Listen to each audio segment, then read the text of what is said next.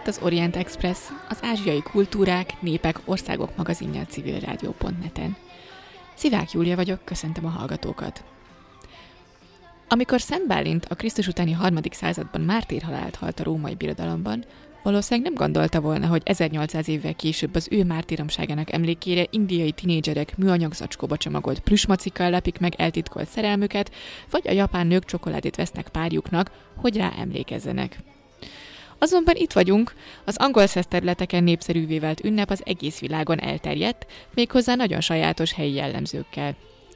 Vendégeink segítségével ma a leguniverzálisabb emberi érzés, a szeretet és a szerelem megjelenését vizsgáljuk meg különböző keleti kultúrákban. Az adás során megszólal Sági Péter indológus, Farkas Ildikó japanológus, Salád Gergely sinológus, Szilágyi Zsolt mongolista és Günzberger Dóra pakisztán szakértő is. Felhívjuk hallgatóink figyelmét, hogy 2019. decemberében a Civil Rádió az Orient Express-szel együtt az internetre költözött. Az adások a civilrádió.net oldalon hallgathatók meg, akár élőben, akár utólag az archívumban. Emellett az Orient Express epizódjai podcast formájában, ahogy eddig is, felkerülnek az expressorient.blog.hu oldalra és a Soundcloudra, és továbbra is elérhetők lesznek a különböző podcast alkalmazásokban.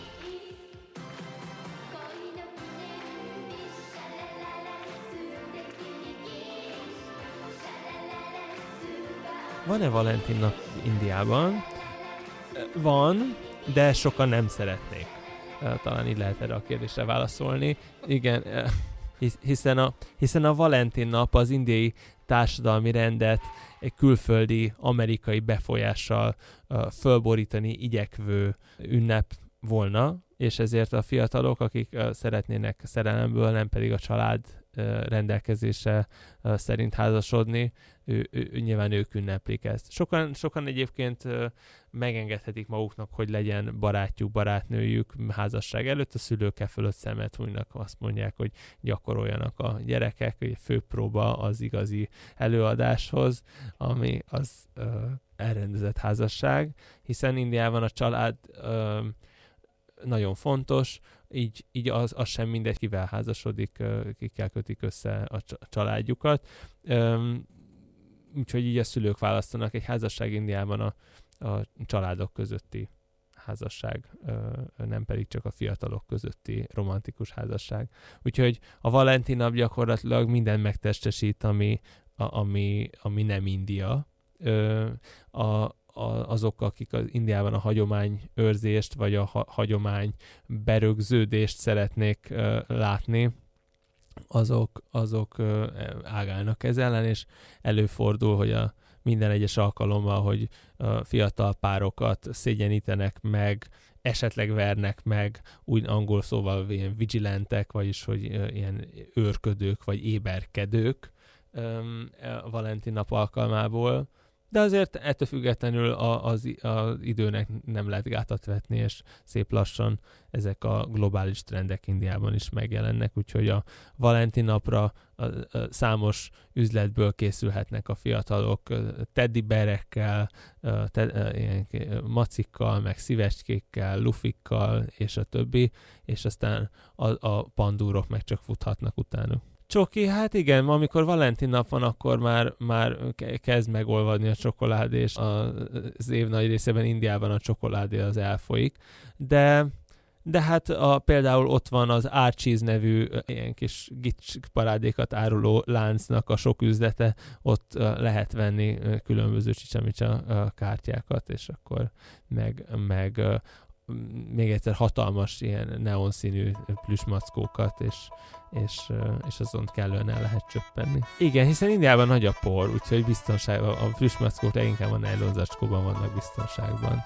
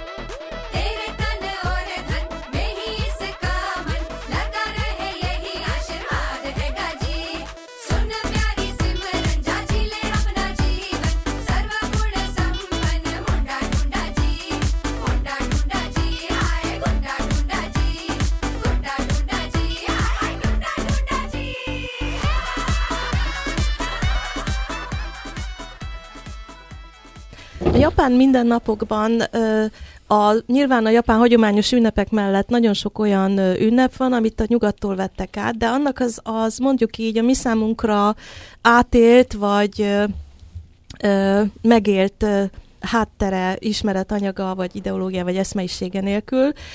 Nyilván itt elsősorban az amerikai hollywoodi filmeknek a hatásáról beszélhetünk, ahogy a Valentin nap is elterjedt Japánban, csak egy kicsit módosult tartalommal, amelynek értelmében a nők adnak csokoládét, édességet a férfiaknak, bár azért a párok esetében elvárják, hogy a férfi vacsorázni hívja, vigye a a hölgyet, és ennek a vacsora keretében pedig valamilyen drága ajándékkal lepje meg, tehát azért itt az ajándékozás, ez mégiscsak a nagy része a férfit terheli. Az esküvő is egy nagyon sajátosan átalakult rendszerű szertartás lett. A hagyományos japán esküvő a sintó szertartás keretében zajlik. Ugye általában azt szokták mondani, hogy a japánok buddhisták is, meg sintoisták is, amellett, hogy ateisták.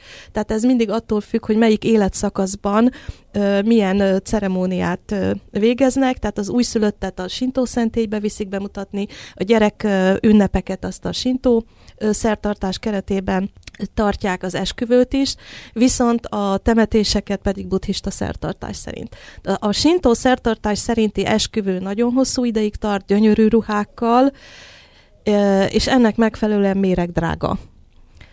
Hát nyilván, aki, hogy úgy mondjam, igazán ad magára, akkor ezt ö, ö, vállalja ennek a hatalmas költségét, mert ez egy nagyon látványos, nagyon szép ö, ünnep, gyönyörű esküvői kimonóval és öltözetekkel.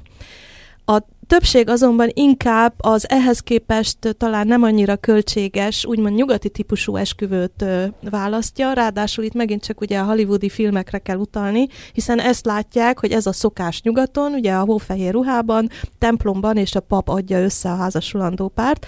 Nyilván a japánok nagy része nem keresztény, Ö, és ezért nem is esküdhetnek keresztény templomokban, keresztény papok áldásával, de erre is kialakult egy óriási esküvői biznisz, amelynek keretében lehet kibérelni ö, olyan épületeket, vagy helyiségeket, amelyek úgy néznek ki, úgy vannak berendezve, mint egy nyugati, tehát egy keresztény templom, és lehet kibérelni olyan nyugati, Japánban élő ö, mondjuk európai vagy amerikai embereket, akik eljátszák a pap szerepét. Tehát gyakorlatilag egy áltemplomban egy álpap adja össze egy ilyen hát látványos szertartás keretében a házasulandókat.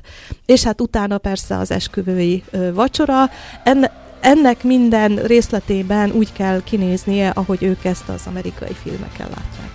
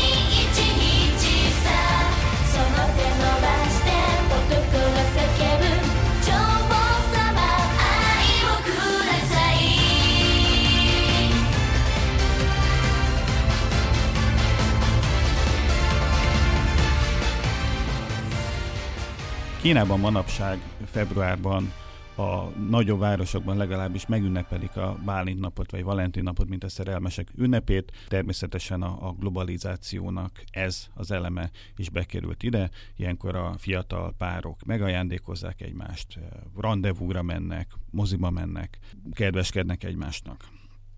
Hagyományosan természetesen ez a fajta nyugati Valentin nap Kínában nem létezett, viszont voltak hasonló ünnepeik, tulajdonképpen kettő is.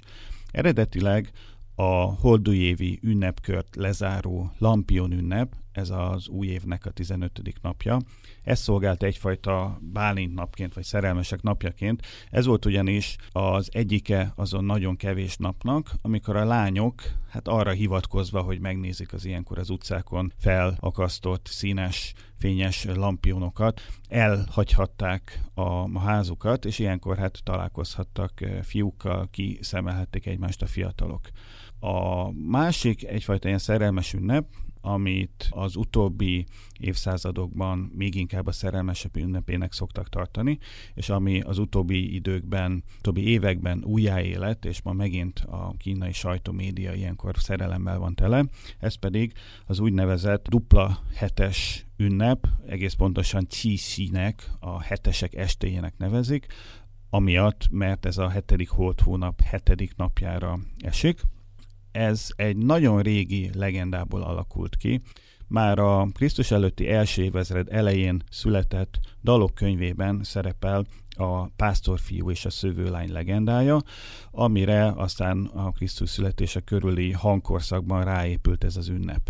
A történetnek a lényege, hogy van egy földi szegény pásztorfiú, aki ökrökre vigyáz, illetve van egy isteni családból, vagy pedig valami nagyon gazdag családból származó szövőlány, akinek a szülei nem engedik, hogy hozzámenjen ehhez a szegény pásztorfiúhoz. Legendának különböző változatai vannak, van, hogy egyenesen egy istennek a lánya, ez a lány van, hogy egyszerűen csak egy helyi előkelőségnek a lánya. A lényege az, hogy a lány családja nem engedi a rangon aluli házasságot, emiatt elválasztja egymástól a fiatalokat, akik aztán csillagként felkerülnek az égbe. Az pásztorfiú a sas csillagkép legfényesebb csillaga, a szövőlány pedig a Lant csillagképnek az egyik csillaga. Most őket elválasztja a tejút. Ez az, ami miatt ők nem találkozhatnak. Viszont évente egyszer a tejúton szarkák alkotnak hidat a hetedik holt hónap hetedik napján, és ilyenkor évente egyszer a szerelmesek találkozhatnak. A hagyományos Kínában ez a nap, ez inkább a, lányoknak az ünnepe volt.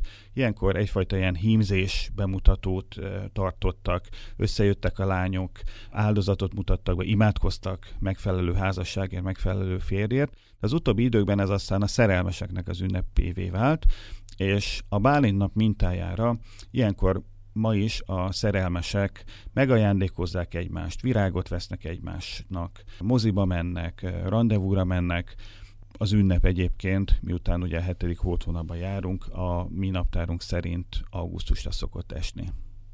Általában a szerelemről elmondható a kínai kultúrában, hogy a házasságban az érzés kevésbé játszott szerepet, Természetesen szerelem az Kínában is létezik, tehát rengeteg vers, novella, regény számol be szerelmi történetekről, de igazából a szerelem az igazából magánügy volt, a házasság az viszont két családnak a közös ügye volt. A házasság, ugye ez egy komoly dolog, tehát a párválasztás ezt nem bízták fiatal kislányokra és kisfiúkra, hiszen ugye abban az életkorban, amikor házasodtak, ilyen tízes éveik elején, közepén a fiatalok természetesen még kisgyerekek voltak, tehát ők nem hozhattak felelős döntést. Úgyhogy a házasság, tehát az, hogy kivel éli le életét a, az ember, az a szülőknek, nagyszülőknek, a nagycsaládnak a döntése volt, és egyfajta ilyen szövetségkötésnek számított a két család között. Hát, hogyha szerencséje volt a fiataloknak, akkor elviselték egymást egy életen keresztül, hogyha nem volt szerencséjük, akkor is el kellett viselnünk egymást egy életen keresztül, de akkor nyilván boldogtalanak voltak. A szerelmi kapcsolatok azok alapvetően Kínában, hagyományos Kínában házasságon kívüliek voltak. A hagyományos házasságnak a rendszerét az 1950-es házassági törvény alakította át. Ma már ennél modernebb házassági és családi törvények vannak Kínában, de a lényeg nem változott. Ez az 1950-es törvény léptette életbe az egynejűséget, egész eddig Kínában hivatalosan is lehetett többnejűség. Ez a törvény tette lehetővé, hogy nők is kezdeményezhessenek vállást. Korábban is volt lehetőség vállásra, de az csak a férjek kezdeményezhették, és ez is egyébként meglehetősen ritka volt.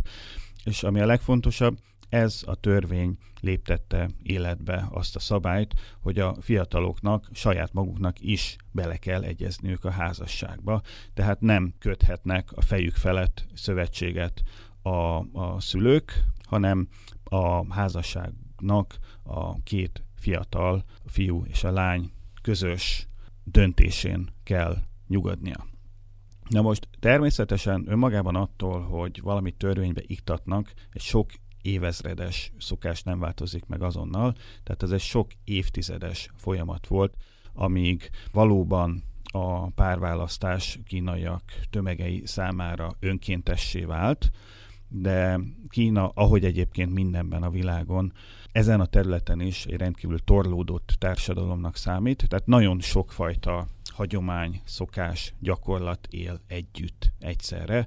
Még mindig vannak olyan tájai Kínának, különösen a elmaradottabb, szegényebb városoktól távoli vidéki területek, ahol a házasságot lényegében a szülők rendezik el, és ahol a fiataloknak nem nagyon van beleszólásuk a párválasztásba, miközben a nagyvárosokban gyakorlatilag már teljesen szabadok a középosztálynak a gyerekei, ők házasodhatnak, válhatnak, szerelmi, szexuális kapcsolatot létesíthetnek akár házasság előtt is, tehát ott már gyakorlatilag a nyugati életformát követik.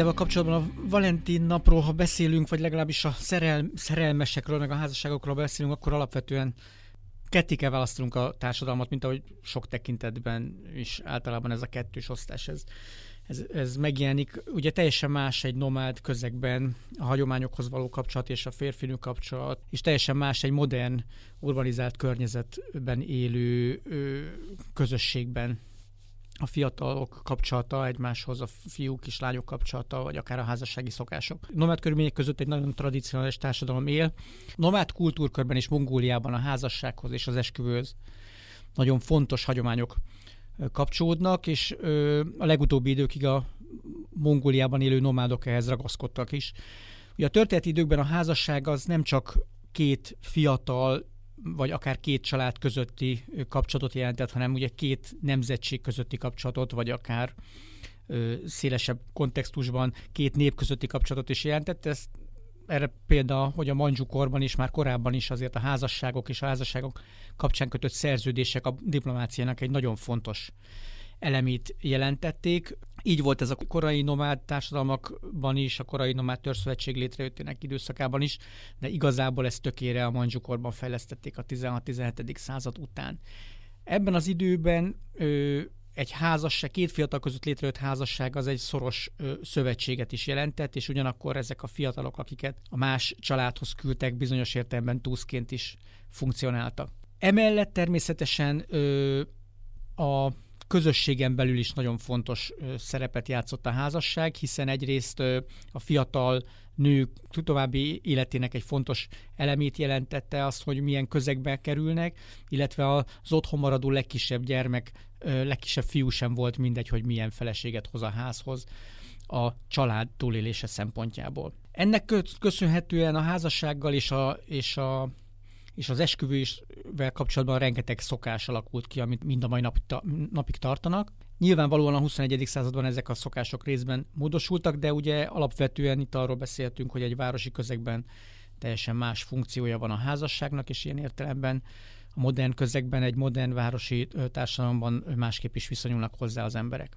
A nomád környezetben a házasságot, vagy az esküvőt egy, egy hosszas két család közötti tárgyalások ö, előzték meg. Ugye hosszú hónapokig tartó folyamatról beszélünk, am, amelyik egészen részletekig szabályozó volt annak tekintetében is, hogy mikor ki találkozik, mikor ki beszél a, a létrejövő házasságról, milyen funkciója van ebben a, a szülőknek, milyen funkciója van ebben a közösségnek, ö, egyáltalán hogy jön, lehet létre az a szituáció, amikor két ö, fiatal összekötheti az életét. Pontosan szabályozva van az, hogy, vagy szabályozva volt, hogy milyen ajándékokat illik átadni, egészen olyan részletekig menően jegyajándékként nem volt szabad hideg orrú állatokat adni. Ami hát egy kis magyarázatra szorul ez talán, hogy nyilvánvalóan a nomád közegben a, az állatállomány jelentette a, a vagyon alapját, és a mongolok megkülönböztetnek hidegorrú és melegorrú állatokat, és nyilvánvalóan az esküvővel kapcsolatban ugye csak a melegorrú állatok közül lehetett adományozni. Egy kék sejemszalaggal feldíszített ló volt az egyik legfontosabb és legnagyobb adomány. És nyilván a, a, az esküvői szertartás is nagyon aprólékosan részletekben menően szabályozva volt. A városi környezetben főleg az elmúlt mondjuk két-három évtizedben óriási változások következtek be ezen a területen is. A mai modern fiatalok ö, sokkal lazábban kötődnek a házassághoz, vagy a házasság fogalmához. Ugyanakkor azt is el kell, hogy mondjuk, hogy miközben ö, azt látjuk, hogy ö, sokkal szabadabb, kicsit szabadosabb a városi fiatalok ö, szerelmi élete, mint amilyen néhány évtizeddel, vagy akár évszázadokkal ezelőtt van. Azért azt is elmondhatjuk, hogy, hogy manapság Mongóliában nagyon fontos a házasság intézménye, a városban is nagyon fontos a házasság intézménye, és a fiatalok az európai vagy nyugati példákhoz képest sokkal korábban ö, házasodnak, és igazából ezeket a házasságokat hosszabb ideig meg is tartják. Ugye a 25-30 év közötti mongol nőknek gyakorlatilag 80%-a már fér, férnél van. Ezek az adatok nyilván Magyarországon mások lennének, hogyha részletesebben vizsgálnánk ezt a kérdést, de ugye hasonló adatokat kapcs- találunk a fi- férfiakkal kapcsolatban is, tehát azt mindenképpen elmondhatjuk, hogy ez egy fontos intézmény. Az, hogy milyen formában és milyen módon jön létre ez a jön létre egy házasság két fiatal között, abban is jelentős változások vannak. Nyilvánvalóan a mai globalizálódó világban és az egyre inkább urbanizálódó Mongóliában, különösen a fővárosban ugye kialakulnak új szokások is. Ez megjelenik az öltözködésben is, mert nyilvánvalóan egy mongol, fiatal mongol vidéken inkább a hagyományos öltözéket ölti magára az esküvő idején, még a városban európai szemmel nézve is fantasztikus fehér ö, mennyasszonyi ruhákat láthatunk. Ugyanakkor megjelenik egy ilyen közösségben a hagyományok tisztelete is, hiszen ö, egyre gyakoribb az, hogy modern, új esküvői ruhákban is megjelennek a hagyományos mongol díszítések, és sokan ö, a hagyomány tiszteletből is öltenek magukra ö, korábbi korszakokat idéző ö, mongol ruhát. Ugyanakkor például az utóbbi években megfigyelhető, az utóbbi másfél évtizedben megfigyelhető, hogy akik csak tehetik, fiatal házasok, azok elmennek az esküvőjük napján a parlament épülete elé, és az ott található hatalmas dzsingis szobor előtt fényképezkednek. Ez egyre inkább úgy tűnik, hogy egy városi esküvői szertartásnak elengedhetetlen részévé válik. A Valentin nap ilyen értelemben ö, megint csak újdonság Mongóliában. Ugyanazt mondhatjuk el róla, amit akár más nyugati ünnepekről elmondhatunk. A Valentin napnak ott van, és abban a közegben van jelentősége, akik a globalizált kultúrát már egyre inkább magukénak tekintik, tehát jellemzően a városi népesség. Láthatunk olyan mongol YouTube csatornákat, ahol, ahol akár csak egy amerikai, vagy akár csak egy nyugati fiatal, ahol a Valentin napot köszöntik a csatorna gazdái, ugyanazokat a kliséket használják, amiket bármely nyugati országban láthatunk, de az is egyértelmű, hogy ez teljesen újdonság Mongóliában, és nem elvitatható, hogy a fogyasztói társadalomhoz kapcsolható, tehát ennek az összes pozitívumával és inkább negatívumával.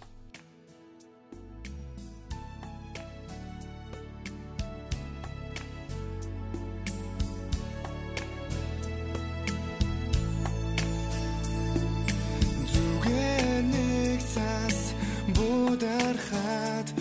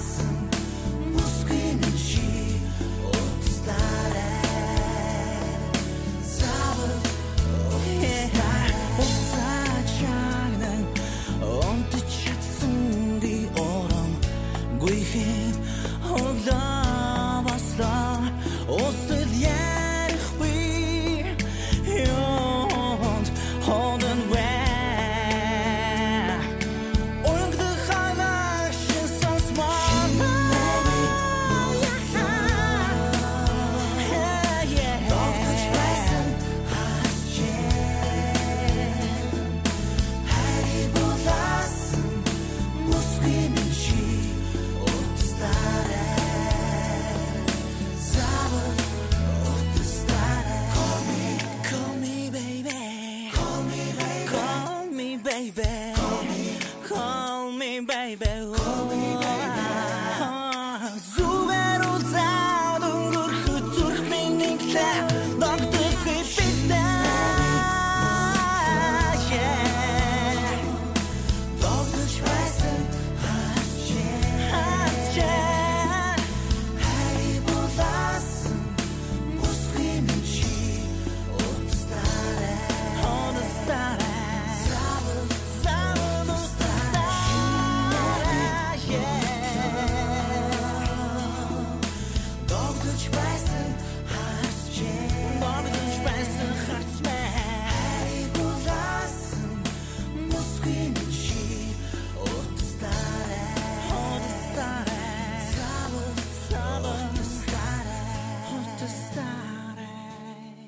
Pakisztánban a Valentin nap ünneplését nem nagyon nézi jó szemmel a kormány. Egy pár éve történt az, hogy be is tiltották a nyilvános lufi és virágárusítást ezen a napon. Um, ugye iszlám köztársaságról van szó, úgyhogy ez ilyen iszlám ellenes ünnepként van számon tartva, de azért természetesen a városokban, főleg a, a felső középosztálytól felfelé általában azért ünneplik, online virágküldő szolgálatok működnek Pakisztánban is, úgyhogy ezt azért megoldják így az ártajtók mögött.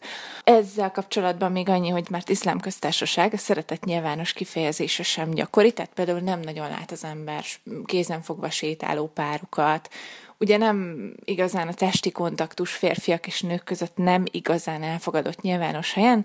Nagyon ritkán ilyet is látni, természetesen inkább nagyvárosokban ezt is, de ez azért még kuriózumnak számít. Viszont az esküvők óriási társadalmi események, illetve óriási társasági események, ezek általában több napig tartanak, minden népcsoportnak megvannak a, a, a saját szokás, ugye Pakisztán sem monolitikus, tehát nagyon sokféle etnikum, illetve népcsoport él az országban. Általában ezek mm, ilyen háromnapos események, az első napon megvan a vallási szertartás, amikor is a, a Maulvi vagy a Maulana összeadja a párt, Ez igazából nem jár semmilyen nagy bulival, ez általában a, a család ünnepel, illetve a család van ott ezen a, ezen a szertartáson.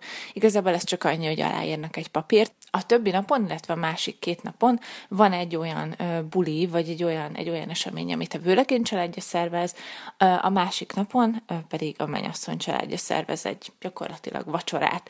Ezek nem igazán olyanok, mint egy, ö, egy európai esküvő, vagy mint amik akár az, a bollywoodi filmekben látunk, a legtöbb ilyen esküvőn nincsen se tánc, se zene, inkább úgy kell ezeket elképzelni, mint egy hosszú vacsorát, amint találkoznak régi ismerősök, nagyon sokan szoktak lenni általában, akik megengedhetik maguknak, azok az esküvőket egy ilyen nagyobb hotelnek a báltermében tartják, vagy egy ilyen, egy ilyen nagyobb, díszesebb teremben, vannak erre külön úgynevezett marriage holdok, ilyen hatalmas sátrak, egy ilyen hatalmas elkerített területen, de kinek, amit a pénztárcája megenged, úgy ünnepel.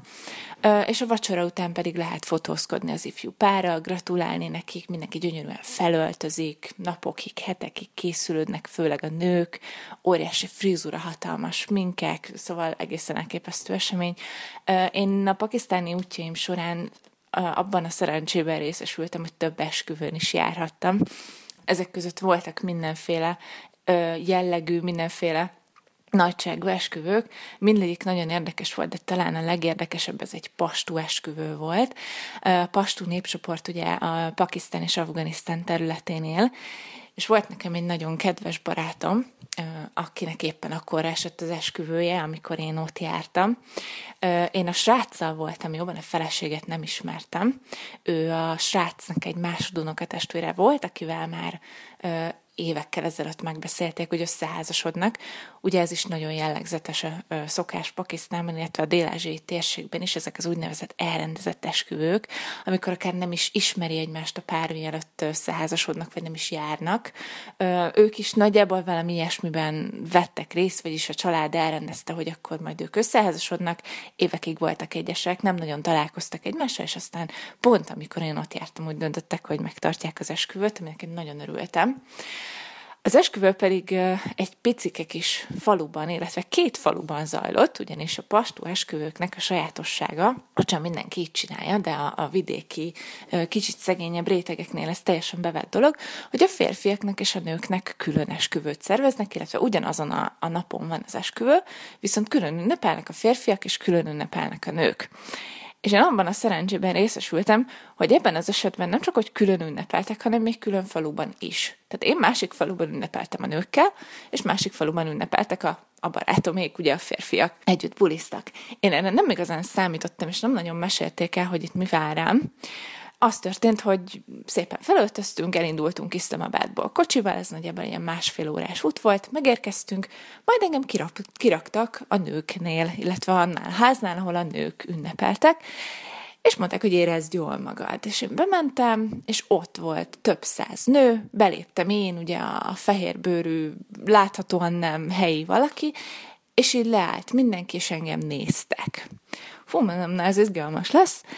Majd kiderült, hogy igazából urdul sem mindenki beszél, és én ott álltam egyedül, hogy hoppá, és akkor most mit kellene csinálni.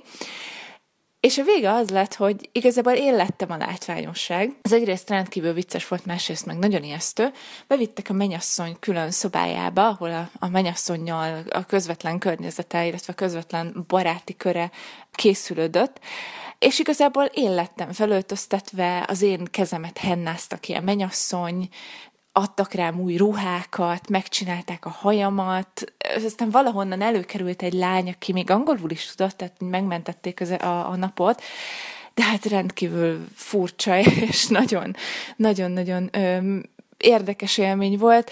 Ez így nagyjából három-négy órán keresztül tartott, aztán, aztán jött az étel, amit ről megtudtam, hogy ez, ez nagyjából a férfiak maradéka, amit a nők megkapnak, és akkor azt, azt mi ott, ott meg kellett volna, hogy együk, ami azért volt egészen furcsa élmény, mert én nem eszem húst, és az esküvőkön rengeteg húst tálalnak föl, főleg ebben a névcsoportban a hús, mint, mint, mint ünnepi étel, az, az, az már még megkérdőjelezhetetlen, és elém raktak egy óriási szelet birkát, hogy akkor én ezt most, ez, ez az én, ez a, ez a ez a legjobb falat, és akkor én ezt megkapom.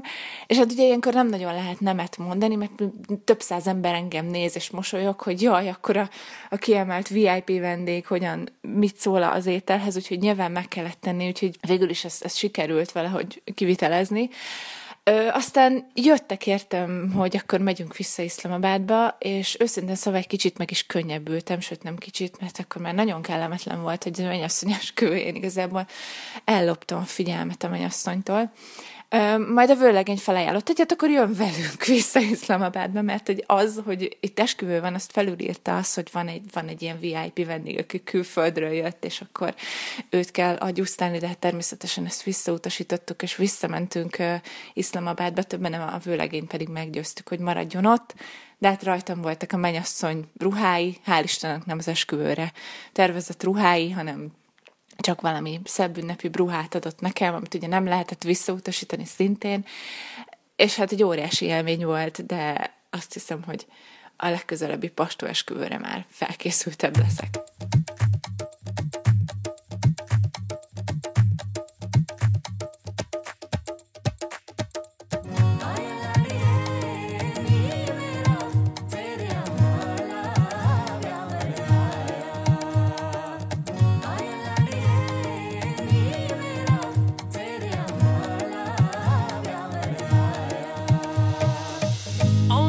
ਨਸੀਬਾਂ ਨਾਲ ਇਹ ਘੜੀਆਂ ਆਉਂਦੀਆਂ ਨਸੀਬਾਂ ਨਾਲ ਇਹ ਘੜੀਆਂ ਤੇਰੇ ਸਿਰ ਨੂੰ ਸਜਾਇਆ ਡਾਡਾ ਫੁੱਲ ਕਲੀਆਂ, ਤੇਰੇ ਸਿਰ ਨੂੰ ਸਜਾਇਆ ਡਾਡਾ ਫੁੱਲ ਕਲੀਆਂ।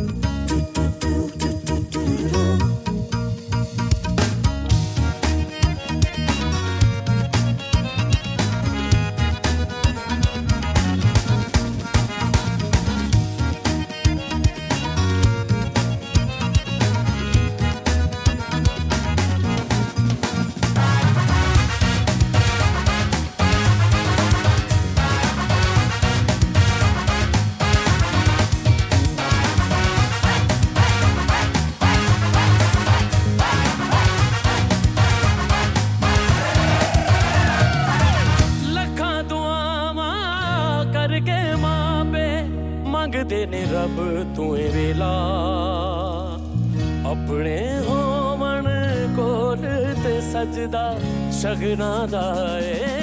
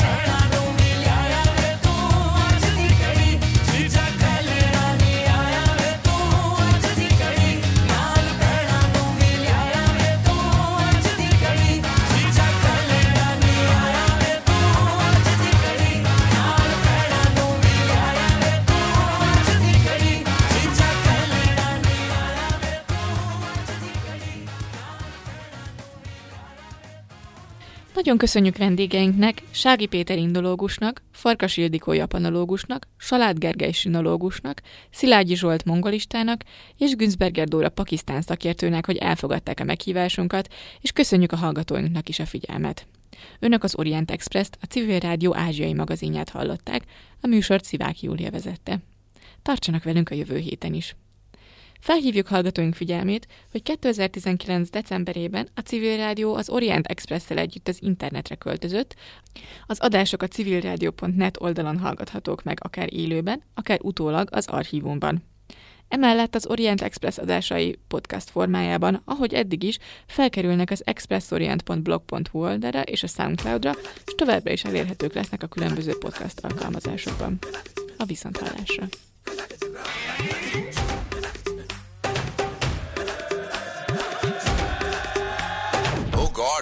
One more remix.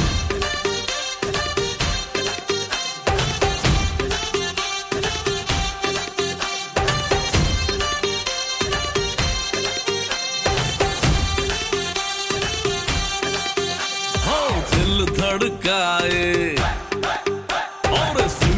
बजाए। दिल धड़काए सीटी बजाए। बीच सड़क पे नखरे दिखाए करके इशारे, हो लड़की। हो लड़की। हो लड़की आँख मारे आँख मारे। हो लड़की आँख मारे आँख मारे। हो लड़की आँख मारे।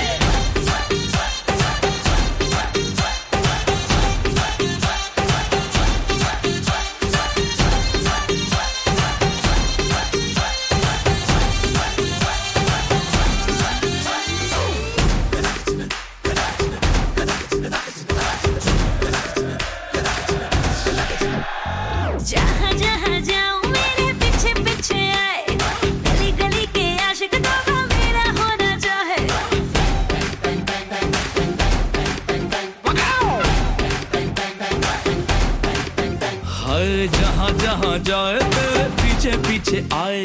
हम तो है दीवाने तेरे तेरा होना चाहे।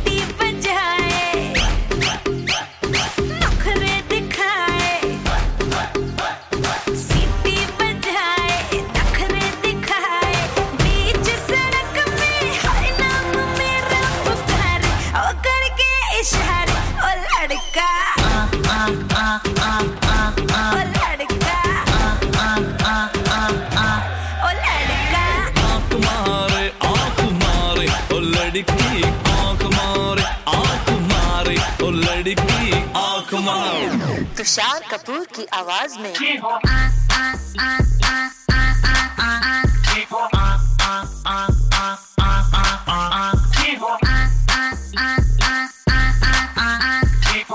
कुमार सानू की आवाज़ में। लड़की आँख मारे आँख मारे लड़की